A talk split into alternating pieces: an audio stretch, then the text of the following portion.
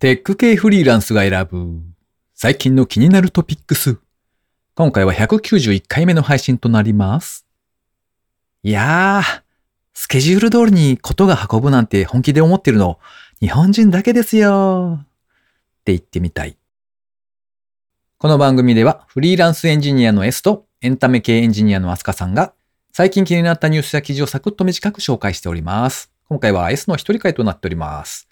IT 関連をメインにですね、ガジェットだったり新サービスの紹介だったり、それぞれが気になったものを好き勝手にチョイスしております。今回は記事を3つ紹介します。ご意見ご感想などありましたら、ハッシュタグ、カタカナでテクフリーでツイートをいただけたらありがたいです。では、記事紹介1つ目ですね。教室から宇宙まで VR 空間で読書するビューワー。インプレスウォッチさんのサイトで掲載されていた記事ですね。メディアドゥは VR 電子書籍ビューワー XR 漫画を開発し、電子書籍を配信する各ストア向けに供給を開始した。自社の電子書籍ストアでは、一般ユーザー向けにアプリコミナビ VR の配信も開始。アプリは Oculus Quest、Oculus Quest 2に対応。VR ならではの仮想空間の中で電子書籍を大きく見開き表示で読めるそうです。ビーチや森、教室、宇宙などをリアルに表示できまして、SF、ファンタジー、学園ものなどなど読んでいるジャンルに対応した VR 空間で本を読むことが可能なんだそうですね。本のようにページをめくる表示を含めて臨場感のある読書体験も特徴的。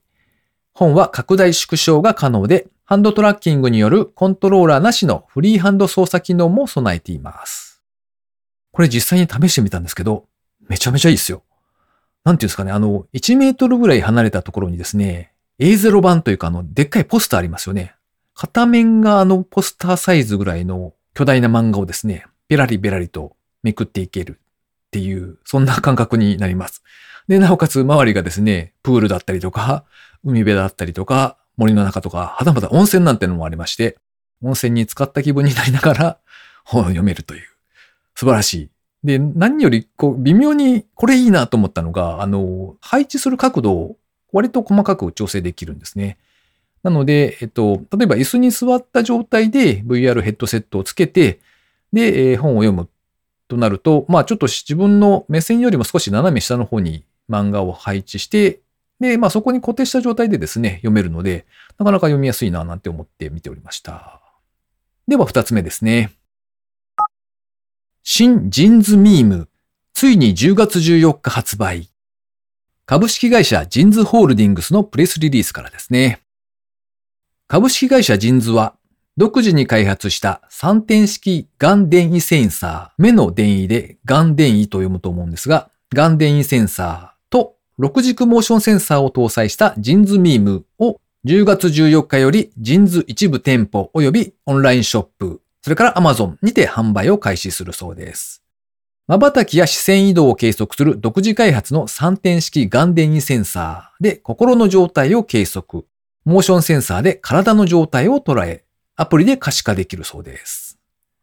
専用アプリはですね、Bluetooth で接続、独自のアルゴリズムで体、心、集中の状態を可視化してくれます。価格は店舗で購入する場合ですと、度付きレンズ代込みで19,800円税込みですね。Amazon で購入する場合には、度が入っていないブルーライトカットレンズを購入する場合で23,100円税込み。本体の代金以外にアプリの利用料がかかるんですけれども、1年間は無料。継続して利用する場合は2年目から年5000円、もしくは月500円という料金体系だそうです。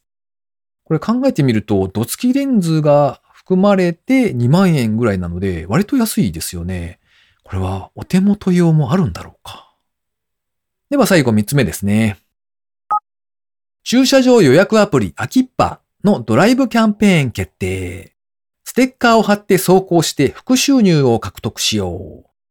株式会社チアドライブのプレスリリースですね。株式会社チアドライブが運営するチアドライブは一般ドライバーが車に商品のステッカーを貼って走ることで、その商品を応援しながらスポンサー収入や特典を得ることができるシェアリングエコノミーサービスだそうですね。10月29日よりアキッパ株式会社が運営する駐車場予約アプリアキッパを応援する秋っぱでドライブゴーキャンペーンを実施するとのことです。東京、愛知、大阪の3都府県の在住者を対象に先着で50代の参加を募集します。参加者は自分の車に秋っぱのキャンペーンステッカーを貼るだけで走行距離に応じて最大5000円分のポイントを得ることができるため、ドライブをしながら秋っぱを応援して副収入を得ることができるということだそうですね。キャンペーンへの参加費が1000円必要になりまして、1km 走行あたり5円のポイントが付加されるんだそうですね。ほう、こんなサービスがあるのかと思って紹介してみました。これはリアルな自分の車を広告にして広告収入を得るということですね。で、おそらくですね、ステッカーの原価があるので、まあそこでキャンペーンに対して参加費が必要っていう風になっているみたいですね。とはいえ、こちらはですね、ステッカーのサイズが結構大きいんですよ。リアウィンドウに貼るタイプの場合で、縦が最大23センチ、横が最大90センチ。こちらは半透明というか、向こうが透けるタイプにはなってるみたいですね。それから両サイドに貼るパターンというのもありまして、こちらが縦が最大40センチ、横が最大130センチとなっています。なかなかでかいので、だいぶ目立ちますよね、これね。うーん。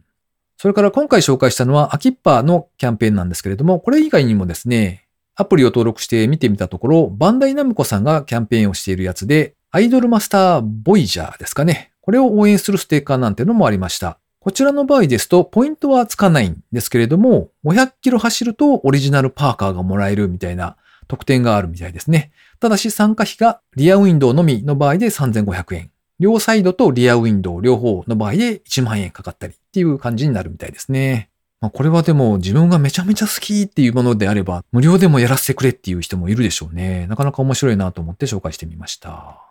ということで今回紹介する記事は以上となります。